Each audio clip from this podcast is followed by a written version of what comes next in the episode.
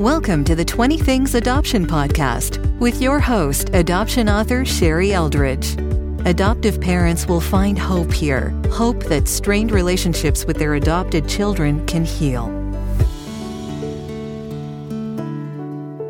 Hey, friends through adoption, it's Sherrie.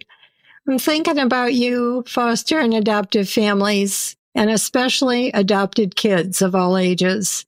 I just want to encourage you today. It's a hot summer day and here in Indianapolis, and I'm sure that you are very busy with activities, sports activities, art and craft activities, all kinds of things that you're taking the children to. And children, you may love what you're doing. And at the same time, you may be tired of it. Who knows? But there may be a time when you feel a little bit discouraged. Maybe as an adoptee, you've had a meltdown. And maybe as a parent, you've had a meltdown. it happens to the best of us. But you know what? We all can get better and especially adopted and foster kids. I want to talk especially to them today. They have a, a place in my heart that nobody else can. And um, that was crafted long, I think, before I was ever born. God put into me the desire to be a advocate and uh, author for adoptive and foster families. But anyway, you may all be tired, and I just want to encourage you, especially the adoptees. We can get better. We can get to the point where we're not having meltdowns all the time. We're not stealing clothes from the neighbors' houses. We're not wild and crazy and acting inappropriately with other people. We can get better and we can enjoy peace and joy and have a wonderful life purpose ahead of us. I know that is true for each one of you. As adoptees and foster kids, oftentimes our self awareness is missing. Why is that? Is there something wrong with us? Absolutely not. There's nothing wrong with us. But what causes this is trauma, the pain of trauma. And so the only thing really that we're aware of is pain. And how we deal with that pain is what we're going to talk about today. We can deal with it in a very healthy way, but we do have difficulty with self awareness. I look back on my life and, you know, sometimes fellow adoptees, uh, we need to laugh at ourselves when we get to the healing point. I guess that's a sign of healing that we can laugh at ourselves. And I've kind of gotten to that point, and I encourage you to do that. I look back at some of the things I've done, and it's like, oh my goodness, oh, that was really funny. But anyway, I'll share a couple of those with you today. One of the behaviors that I have been characteristic of and is characteristic of attachment disorder is I'm super friendly. Just, I don't know a stranger and I will go up and talk to anybody. For example, when my husband and I went on a cruise, I was having a cup of coffee, latte, whatever all those fancy words are for coffee. And I was talking to the waitress, female waitress. And then I said, Oh, can I take a picture with you? And she said, Sure. So she took a picture with me. And then she said, I don't know why you wanted to do that. And I don't know why either, friends. It was part of my attachment thing. If I can attach to them, I don't know what the thinking is behind it, but that is one example of it. And so I may be a greeter at church because I'm always smiling. Everybody loves my smile. And it comes from attachment disorder many times. Now, parents don't get defensive if your child is friendly, don't get defensive, okay? All right. So I'd like to talk also about my inability to recognize love. So many people reached out to me my whole lifetime and I didn't recognize them. I felt like I'd been shot out of a cannon. I had no awareness, no recollection, or no realization of being loved. I remember one time when my husband and my two young daughters and I we were staying at a cottage in Michigan and they were staying at another cottage on the same lake and they asked us to come over and visit, have dinner and everything. But I said, no, I couldn't do it. I just could not go. And I was that way with social things. at large. I guess maybe it was because of anxiety, had terrible anxiety, social anxiety, which many of us have. And so I couldn't enjoy the friendship and the love that my adoptive family wanted to show to me. I've got, if you're suffering with anxiety, I would encourage you to get help, to talk with your doctor about it and get some help. And uh, you can get it calmed down so that you will be able to see that there's a different way to look at life instead of abject fear and anxiety. So anyway, another time was when my Aunt Muriel and Aunt Norma, they were two best friends of Retha, my adoptive mom. Well, when my mom and dad had already passed away, I was into my author stuff and my speaking stuff. And I was speaking at a gig in Lansing, Michigan. And then I was outside waiting for I don't know what. And suddenly Aunt Norma and Aunt Muriel drove up in a car and had come to listen to me speak and share my story. Isn't that the sweetest thing ever? I mean, they were probably in their late 70s or late 80s. I don't remember.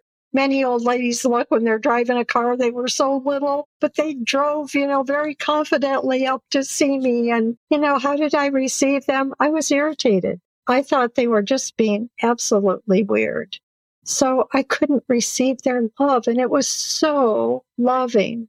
I think what I might do as a result of all this in my process is to start a journal and to make it a gratitude journal and look back and write down all the times where people showed love to me, where God showed love to me, and I couldn't receive their love or God's love.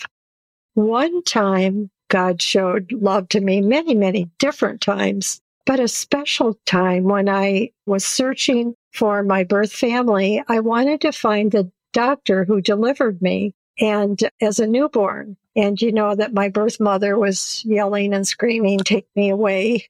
And so anyway, I wanted to find the doctor who delivered me. He was gone. He had passed on, but his granddaughter was available and she chatted with me and she said, you know what? My grandfather was an orphan himself and he wept over the birth of every baby. So over my newborn baby that was experiencing rejection from my birth mother, a fellow adoptee orphan was weeping tears of life over me. He was welcoming me. And I believe that was just a sovereign stamp of God upon me that I belonged to him. You know, I was an unplanned, unwanted, unnamed baby. But God, he met me right there. I couldn't learn about that until I was in my 40s and doing birth family research and searching. I met just about all of my birth family on the maternal side, and I just found my birth family on the paternal side three years ago. So that was something I thought I would never, ever find that I would ever find my birth father, but I did. And uh, I have a couple of wonderful siblings as a result. So loving siblings. I mean, my brother Jeff is pastor in Portland and he just is a wonderful person. My sister Candy. And then on the maternal side, there's my birth brother John, who I found at the very end. I didn't look for him initially because my birth mother said, Oh, well, he was a drug addict. You don't want to find him. Well, eventually I did. And I found him. And eventually it was through Facebook because his name was spelled J O N. So anyway, we had a wonderful reunion. I drove to Reno all by myself, drove to the back country where all the the uh, the trailers were and found him and his current wife or partner or whoever she was. But anyway, we had the best time together. It was my birthday and he managed to get uh, hospital records for me that had been prohibited by the person in charge of records at the hospital where I was born. Don't ask me why. It's really fishy. But anyway, he got them for me. So we got all cleaned up and had our pictures taken. And then, you know, every day after that and every day before that, John, I talked to John every day and he would say, sis, I love you with all my heart. And so I was able to receive that love. Yeah, I really enjoyed that love. And he died unexpectedly. We had every hope that he would recover and get well, but he didn't. And his addiction took the best of him. But I have very warm memories of him. So, anyway, those are some of the ways that I couldn't recognize or receive love. So, we need to learn to work through our stuff. But what does that mean? It means that there are steps that we can take. I'm just like in a recovery program, like Alcoholics Anonymous or all those different self help groups. We can do that for one another. And also parents can do that along with us because parents also need to heal. They need to heal from the hurt that we've inflicted on them. They need to heal from the grief of their adoption not turning out the way they had dreamed of. And uh, we need to heal from our past wounds. We can be free, fellow adoptees. And so let's work together for that. I have a blog out. It's at sherryeldridgeadoption.blog where I will be writing about this. I'm going to be having a different company design it because the one that designed it prior to this has not done a good job and it's not easy for me to put a blog up for you. But if anything, I'd like to write a book about all this. But if I don't get to do that, it will be a podcast and a blog. So be sure and follow me. The name of this podcast is 20 Things Adoption with Sherrie Eldridge. And the name of the site is sherryeldridgeadoption.blog. So go to that site, follow me. There's lots of articles up there for you to read. Listen to other podcasts. I think this is about the 15th or 17th one that we've done.